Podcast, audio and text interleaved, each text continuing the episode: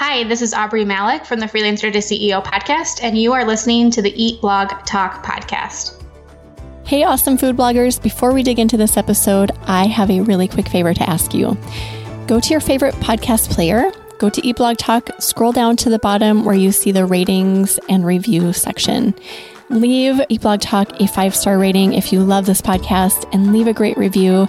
This will only benefit this podcast. It adds value, and I so very much appreciate your efforts with this. Thank you so much for doing this. Okay, now on to the episode.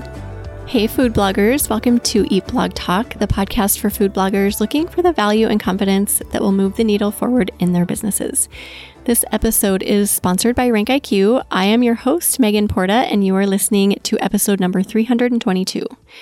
Today, I have Aubrey Malik with me, and she is going to teach us how to take our blogging skills that we've already mastered and turn them into services to offer other bloggers as a virtual assistant.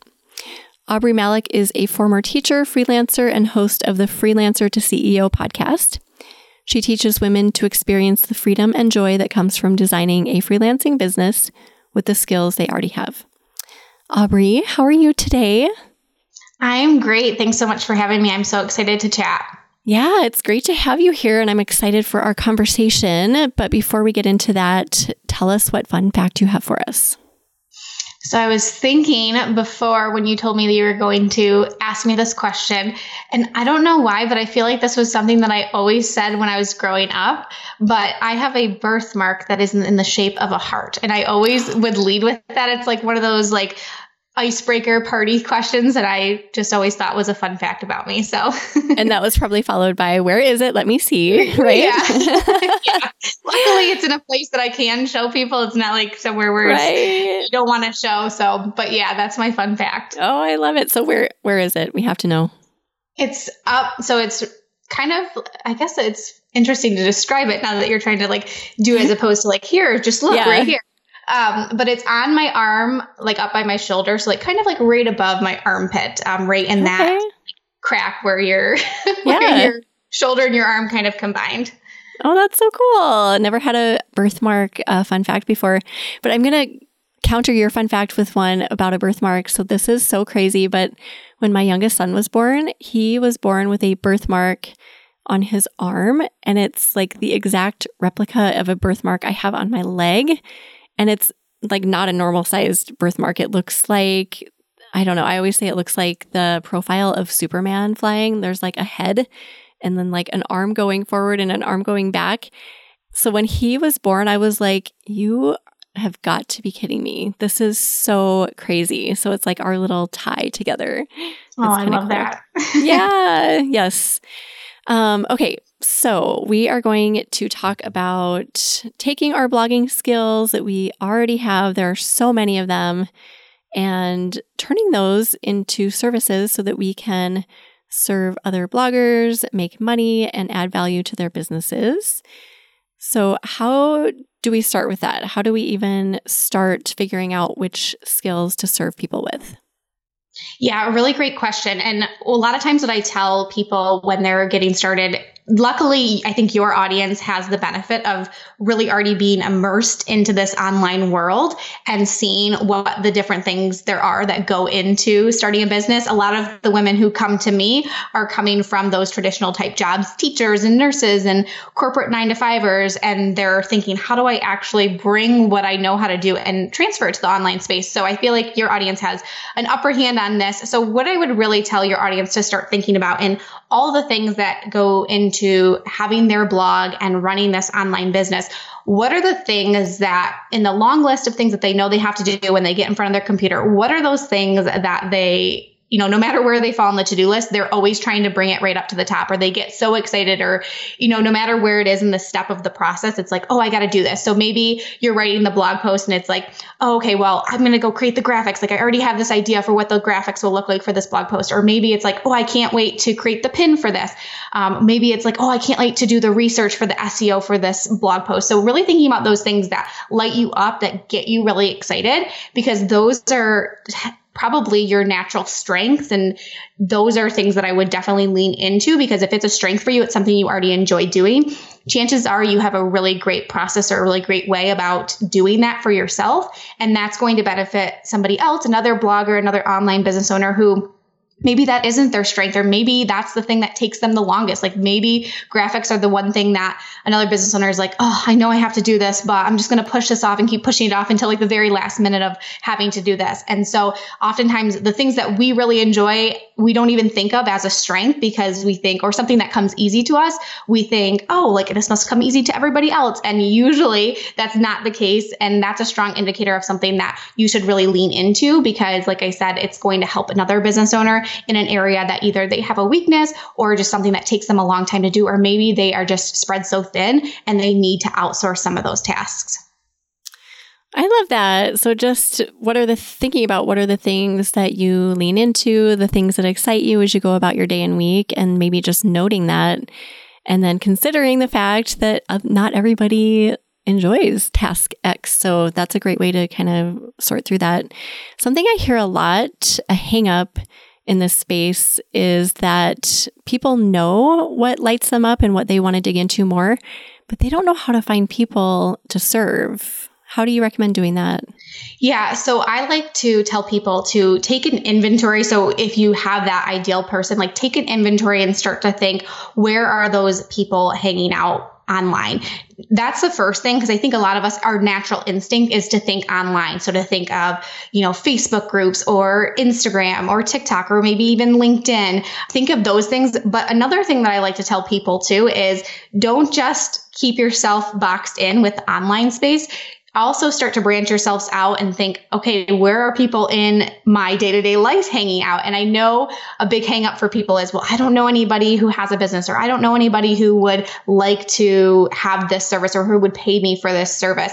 Chances are there are plenty of business owners out there that need that support, and they are out there being like, I don't know even how to find those people. So thinking even within your own personal network, I have a lot of students who have really tapped into their local network. So they have a lot of businesses around them, small businesses that don't have this huge budget to bring on a full, maybe social media manager or an in-house person as an employee. And having somebody who will come in and do different projects for them on a project to project basis makes more sense for their budget. So don't just think online space of like, where can I connect with these people? Tap into your personal network, even tapping into other people that you hang out with who are doing similar things for you. A lot of times we build this network of people that could eventually use our support. So even other bloggers in the online space, I'm sure you have communities that you hang out in. Chances are those people are getting to a place where their business is growing and they can't do it all alone and maintain the schedule and where they would like to go. So there's, definitely online places, online communities, Instagram are really great places, but also within your own personal network, your local network, that would be a really great place to start putting those feelers out and just start chatting with people and letting people know, hey, this is what I do in addition to what I'm doing here with my blog. And I'm really passionate about this certain service. And that's why I decided to start offering this to other business owners, because I know that there's other people that struggle with this, or they just don't have the time to do it. And I really want to be able to support them through that. So looking outside the scope of food blogging, which I don't feel like is something that we often think about. We assume that we need to kind of stick within our niche, but we don't need to.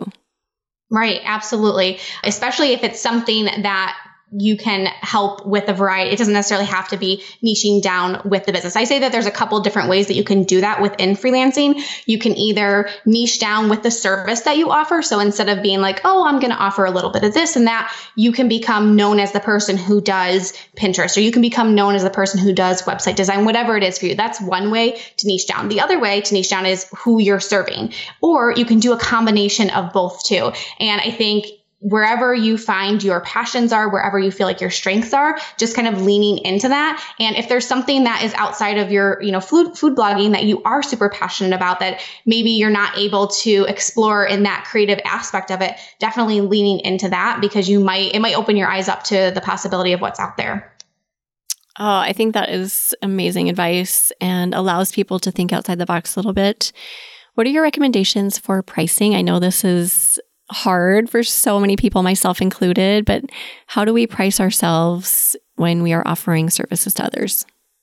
So this is kind of a little bit of a loaded question, because I'm going to tell you an answer that sometimes makes it a little bit tricky, because it's like, oh, is that really an answer? It really is going to depend. Number one, it's going to depend on what type of service that you're offering. There are some services that if it varies from month to month of what you're going to be doing, it might be great to start out charging hourly. And again, depending on what experience you already have doing this is really going to decide where you fall in that line. A lot of women who come into my community, like I said, they're just getting started in the online space. They haven't had really any prior experience. So a lot of them start in that $25 to $35 an hour range. But there's other services where it's not necessarily it doesn't need to be tied to how long it takes you to execute that service. So that's where you can lean into more of the package pricing, or some people refer to it as value-based pricing, where it's not about how long it takes you, but more about the value that you are providing and the expertise that you have and the experience that you have and how you price this out. Again, there's a couple different ways you can go about it, but what you look at is, I'm going to give this person, this business owner, X, Y, and Z services for this total price.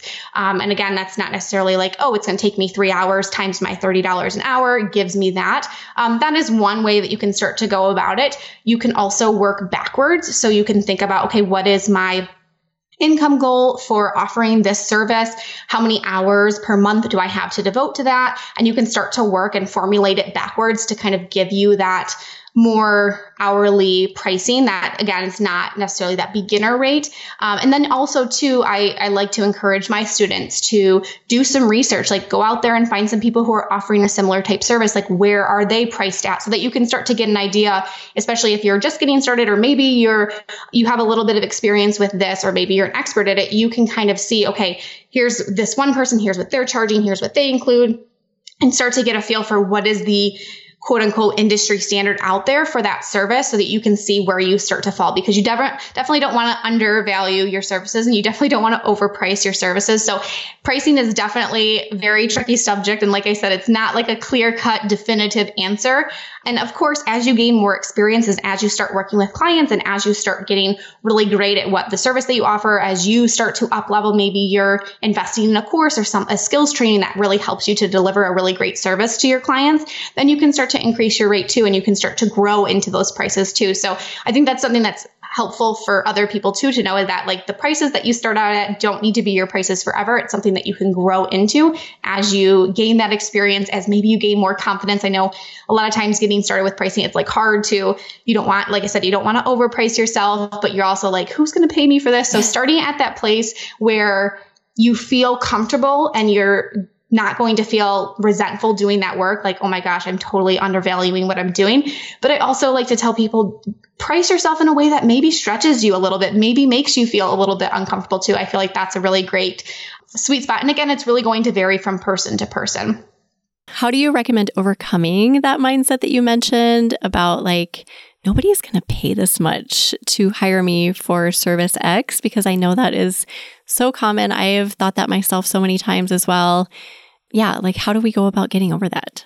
Yeah. So one thing that I like to help people to reframe in their mind is not necessarily what you are charging maybe per hour, but thinking at it from the business owner's perspective and thinking, hey, if I go into this business owner and I free up maybe an hour, a couple hours of their time by doing this service, what is that business owner actually going to be able to do during that hour? Maybe they're going to be able to take on a one-on-one coaching client that's worth X amount, probably more per hour than what you are charging. So thinking about it from that angle is like, what is the value that your service does? It's not necessarily like, oh, I'm just, you know, I know some people are like, oh, I'm going to help business owners like tackle their inbox. Like, and in their mind, they're rationalizing like, oh, that's just an easy thing to do. Anybody can do that. But if a business owner feels like they can't get to the work that they need to do because they are constantly bogged down by their inbox and they're never able to get through all of those emails and it's distracting them from the work that they need to do. If you can come in and say like, hey, I'm going to take care of that inbox for you,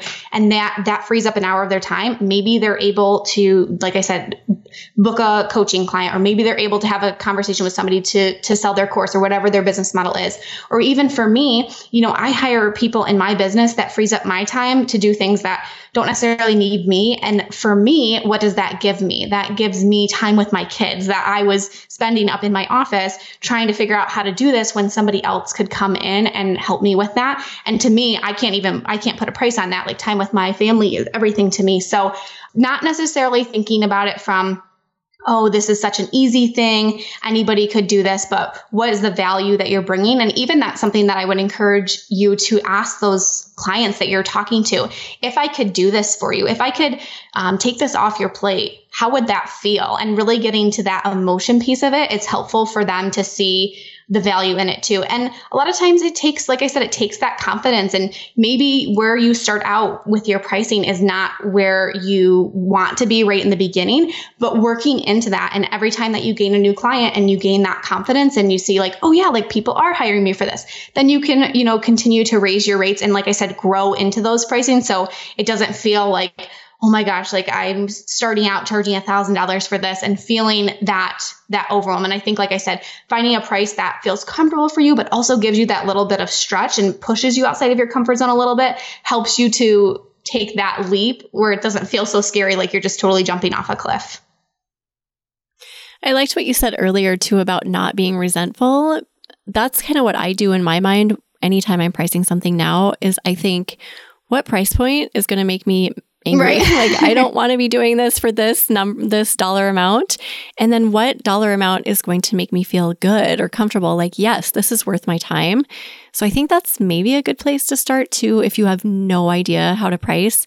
You mentioned like doing a little bit of research and just seeing what other people are charging. But then I think you have to kind of go with your gut. Do you agree with that? Yeah, absolutely. And I like the way that you said that too. Like, what's going to make me feel like, oh my gosh, every time I sit in front of my computer, like, oh, I got to do this again. Even if it's something that you love, if you don't price yourself in a way that makes you feel good, like even if that's like your favorite thing to do in the whole wide world, you're going to start to feel resentful of that because you know that the value that you bring is there and your price doesn't reflect that too. So that's a simpler way too, to just like, what's going to make me feel angry? And then where am I going to feel really good? And again, like I said too, even taking it that next step further and stretching yourself just a little bit where it's like, what's going to make me feel good? And also maybe a little bit uncomfortable because I truly feel that when we push ourselves outside of our comfort zone, even if it's just like one, you know, tiny step outside of our comfort zone, that's where we can start to really think big picture as opposed to, you know, kind of just staying in that place that feels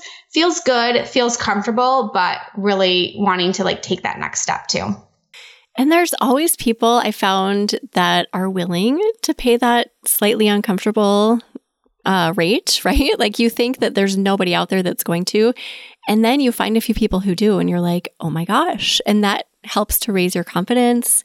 And then that sets you on a path to kind of up leveling, like what you're talking about, growing into your comfort with pricing. So it starts with, just finding those people who are going to pay that rate that you really think you're worth. Absolutely. Hello there. Just popping in to chat about Rank IQ for just a minute. Rank IQ is a powerful keyword research tool made just for bloggers. I have seen such wild success with the keywords I have run through Rank IQ for my food blog, Pip and Ebby, and I want you to see that success as well, and you can. Starting a little over a year ago, I saw potential with this amazing little keyword research tool known as Rank IQ, and I began planting seeds. I knew that over time it would germinate and grow into a thriving crop of organic traffic, but I did not know how quickly some of those flowers would bloom. Quick organic growth? Yes, please. So I dug into Rank IQ even more, knowing that some seeds would sprout quickly and others would take a bit more time to grow. I will talk through one of my quick growing examples just to give you an idea about how fast a post can gain traffic with the help of Rank IQ. I created a post titled How to Make Jarred Alfredo Sauce Better and published it on 12/31/21. By January 23rd, so not even a month later, it was getting 100 page views a day and was in the number 2 spot on Google and still holds that spot. This post continues to gain traction and has received over 40,000 page views so far in 2022. And this is just a single example. Think of how bountiful your traffic crop could be if you started planting those Rank IQ seeds today. Go to rankiq.com to sign up and check it out for yourself. You are going to love it. Now back to the episode. So you mentioned a little bit ago about ways to find clients. So there's obviously the Facebook groups and different forums for food bloggers, looking in real life to find those people.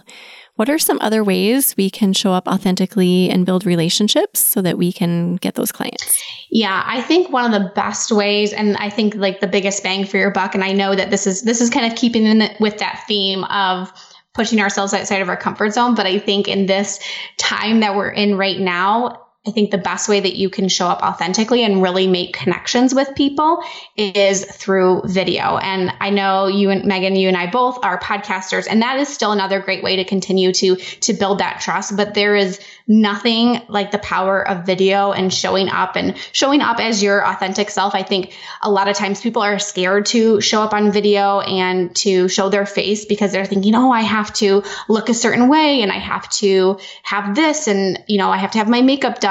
And honestly, one of the biggest pieces of feedback that I get, which, you know, just lights me up, is that people are like, I see myself in you. Like I'm that type of person. And so I like to show up in who I am because I know that that's really going to speak to the people that I want to attract. So I think definitely showing up on video, my platform that I chose to do that on was TikTok, which I know for some people is not everybody's, like some people are like, what, TikTok? I think that's just a dancing app, but it has helped me to really build connections with people a lot faster than I had seen, even with my podcast. My podcast was another great way to continue to nurture and build those raving fans. But the way that it happened when I started showing up on video and I just started putting myself out there, the good, the bad, the ugly, it just made those instant connections because people could really see who I was. There was like no hiding behind anything. I really was just showing up as I was. And that's where I saw kind of the growth for me.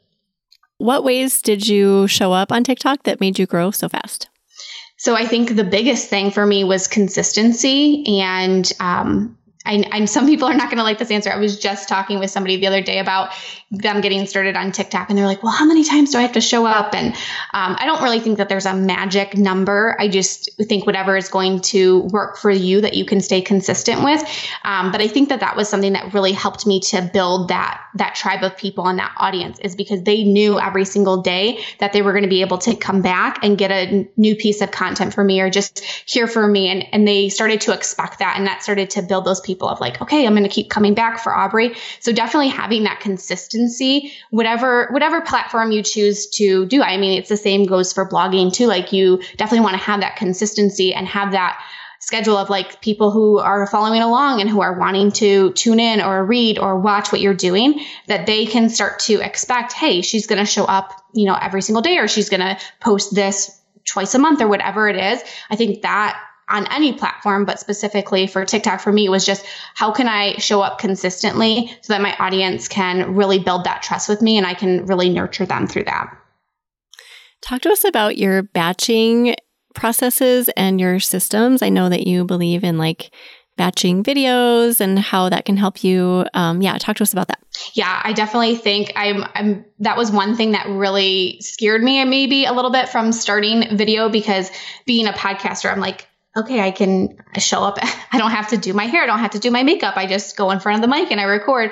And that felt really easy to me. So stepping into video, I was like, oh, I've got to, you know, do my makeup and I've got to have this and everything like that. I think the nice thing about TikTok in particular for me that I haven't necessarily seen across other platforms for video is it doesn't matter how many times like you're in the same outfit or, you know, looking the same way. Like, again, they want people on that platform. So for me, I would just start to think about, you know, in a day, like how many videos I could do. I would start to pull questions from people. I would start to take those other topics that maybe I had talked about on a podcast or maybe I had talked about on a blog and start to break them down into smaller bite-sized pieces, because that's something, you know, for those shorter form videos, it's not necessarily going in and recording a 20-minute video. It was more of how can I break that down and really capture their attention, really get them a quick win.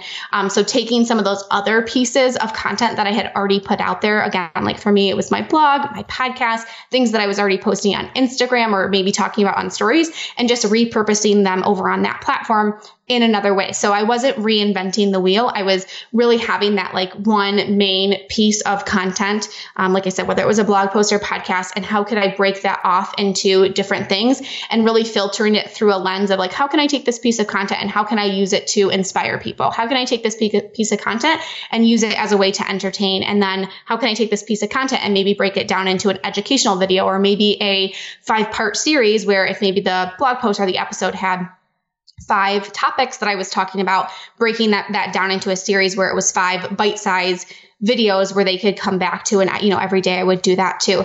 And so really doing that. And from there, that made that process easier for me to be able to batch in a chunk when I really could, like, again, not reinventing the wheel, not having to think, okay, where am I pulling this content from, but taking it and filtering it through that lens. And then for me, it was really like a day or two where I would record that content and I would have it saved, and then I could just slowly start to drip that out. That made it really easy for me to be able to show up. So if you already have that content that you're using, really go, even if it's, you know, a couple months old, going back and repurposing that. And then again, another thing that was helpful for me with TikTok too, is that I was able to continue to repurpose even content that I had already posted on TikTok, because I was posting those videos. My feed would, you know, the videos that I had posted, you know, a month ago would start to get pushed down. So bringing those topics back up, maybe in a different format, maybe with a trending sound, or maybe with music in the background, as opposed to just a talking head, you know, putting it in a different format, even though it was the same content, because all of the people who were following me, or even new people, they maybe didn't see that piece of content that I posted a month ago. So bringing that back up. So it was a lot of rinse, lather, repeat type cycle that I would use. So food bloggers, I know some who do create other content aside from food content, but do you recommend that if food bloggers are offering services to other bloggers, that they start creating content that you're talking about and inspiring people in that way, aside from like their food side? Do you know what I mean? Yeah, I think it's definitely something that you should do, because you want people to know that that's something that you offer. If you don't ever talk about it or don't ever put any type of content on it, how can the people who are, you know, looking for your services, or how can your ideal clients that you would really love to work with, how do they know that that's something that you do? So I know for some people, it might just be like even simply like putting it on your website as a tab, like work with me, or, you know, done for you services. But I think consistently bringing that up in your content. It doesn't have to take over your entire content, but having that be something that you share about, so that people know like, oh, hey, like not only does she do this, but she can also help me with this piece too. You know, for me, I do a little bit of both. Not only do I coach people on how to start their businesses and grow and scale that, but I also still do work with freelancers. That's not the forefront of my business. That's not what I'm consistently putting content about, but I do, you know, bring that back to the forefront so that people do know like, oh yeah, like she is still doing that. So I think you have to find a healthy mix of doing what you're currently doing, but also starting to weave in that, yeah, I am going to start offering these services, and here's how different ways to work with me, so that again, people start to catch that, and they're going to need to see it more than once before they decide to actually work with you. So making sure that you have a strategy of like, you know, I'm going to bring this up a few times a week. I'm going to talk about it. Just let people know, because if you don't ever talk about it, how can we get you connected with those people who might want to hire you? Do you recommend starting an entirely separate social account for that? Because I can see where it would be a little confusing. Maybe not, though. I don't know. I'd love to get your thoughts. Serving like business to consumer and then business to business within the same social account. Yeah, I mean, it's definitely going to take some strategy behind it. I am all about working smarter, not harder. And for me, like I had this dilemma too, even when I was getting started with my business. I had my Instagram account, and I was like, okay, I can either keep this Instagram account and then create a whole new one, or I can just transform this one that I currently have, and start weaving in again, those topics that I want to, and shifting it towards that.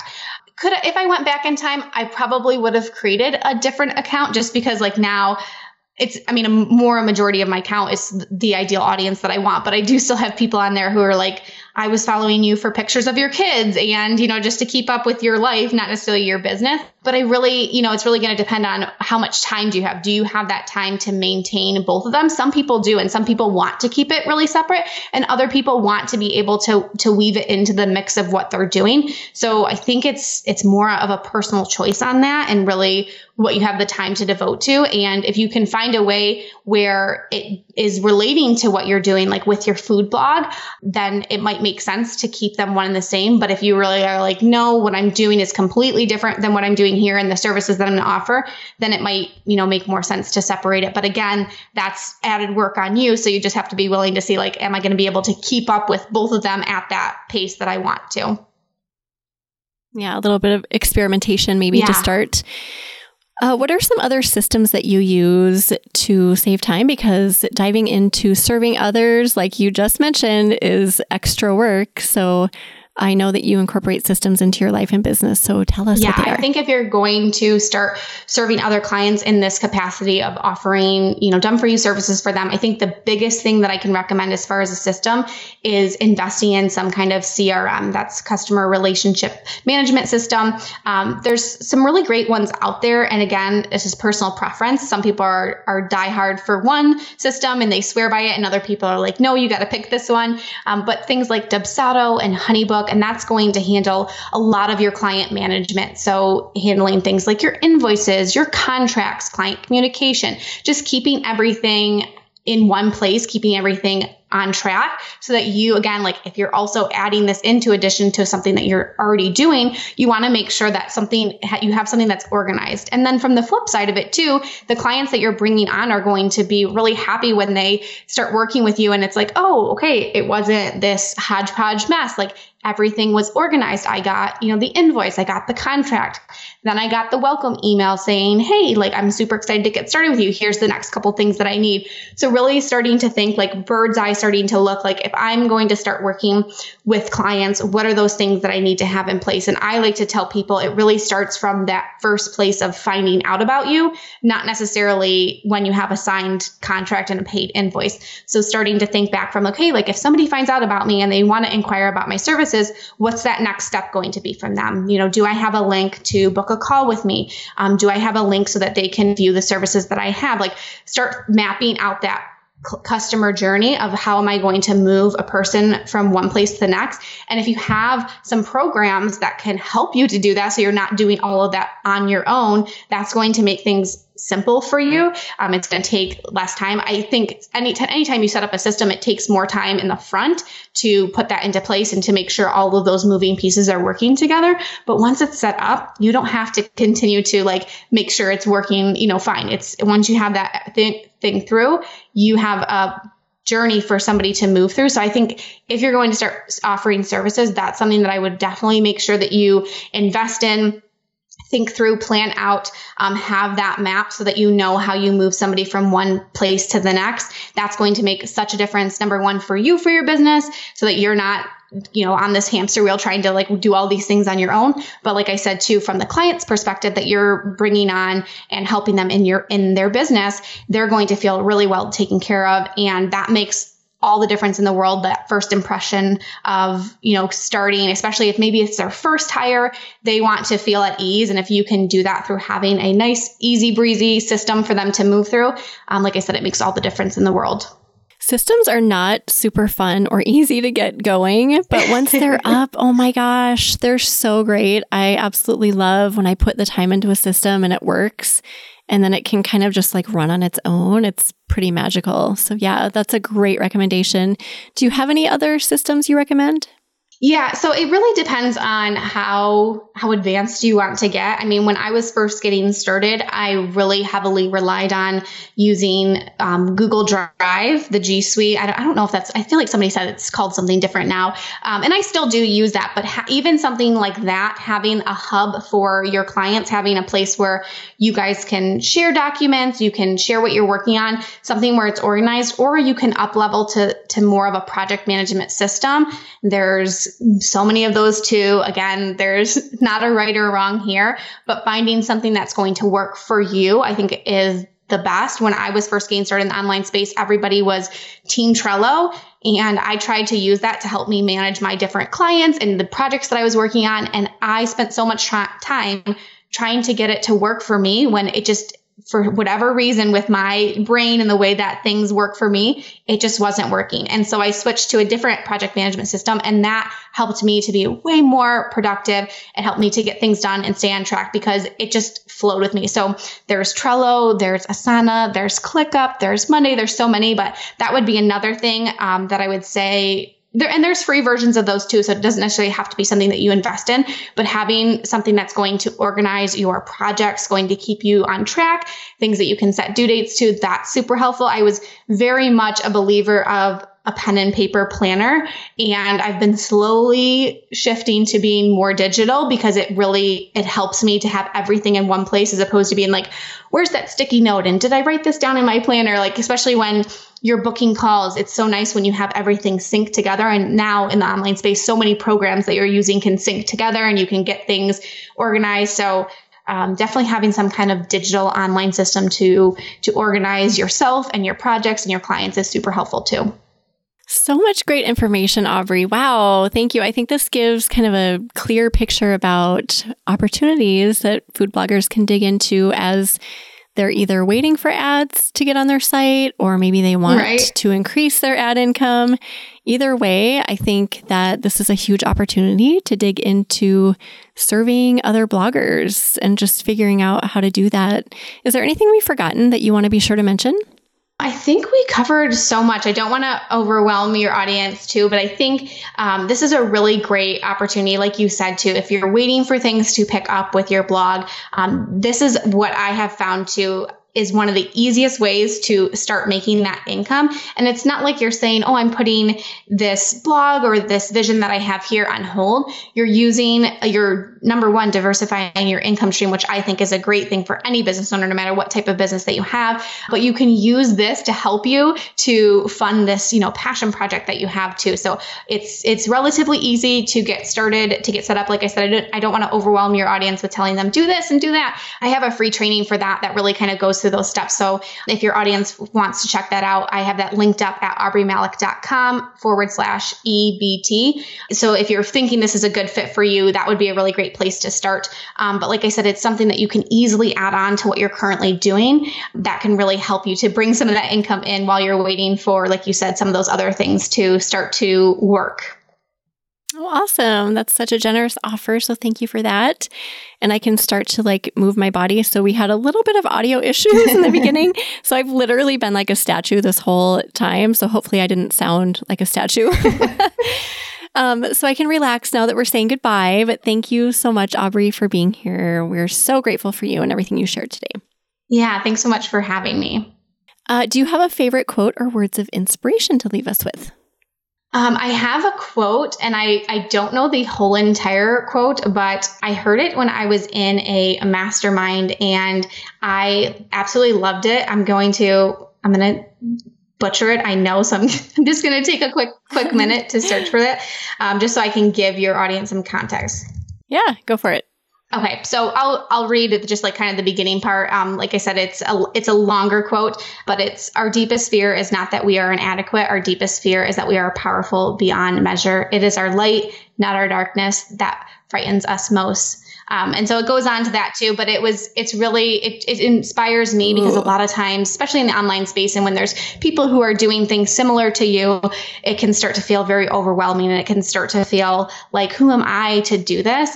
And that, it's a longer quote, like I said, but it really encourages me that we all have unique gifts. We all have things to offer to people, and we owe it to ourselves to allow ourselves to shine brightly too. So that's one that really inspires me whenever I'm feeling down or whenever I'm feeling that imposter syndrome starts to kick in. I read that over and I'm like, okay, yes, I need to.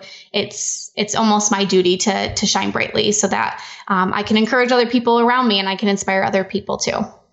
Oh, so inspiring. I love that so much. Thank you, Aubrey. We'll put together a show notes page for you. So if you want to go look at those, you can go to eatblogtalk.com/Aubrey Malik. Why don't you tell everyone again where they can find you online and on social media and your podcast and everywhere else? Yeah. So I like to make it super easy for people to find me. So pretty much anywhere you search, it's just going to be my name, Aubrey Malik. So my website, aubreymalek.com. Instagram, Aubrey Malik, TikTok, Aubrey Malik. So, and then my podcast is called Freelancer to CEO, and lots of really great topics for helping you, like I said, starting this business as a freelancer, growing it, and also scaling it to those maybe higher figure months that can support you along the way too. So I would love to have you come over there and listen as well. And I just want to thank you so much, Megan, for giving me this opportunity to pour into your audience. Oh, thank you so much for being here. It was a pleasure to chat with you. And thank you for listening today, food bloggers. I will see you in the next episode. We're glad you could join us on this episode of Eat Blog Talk. For more resources based on today's discussion, as well as show notes and an opportunity to be on a future episode of the show, be sure to head to eatblogtalk.com. If you feel that hunger for information, we'll be here to feed you on Eat Blog Talk.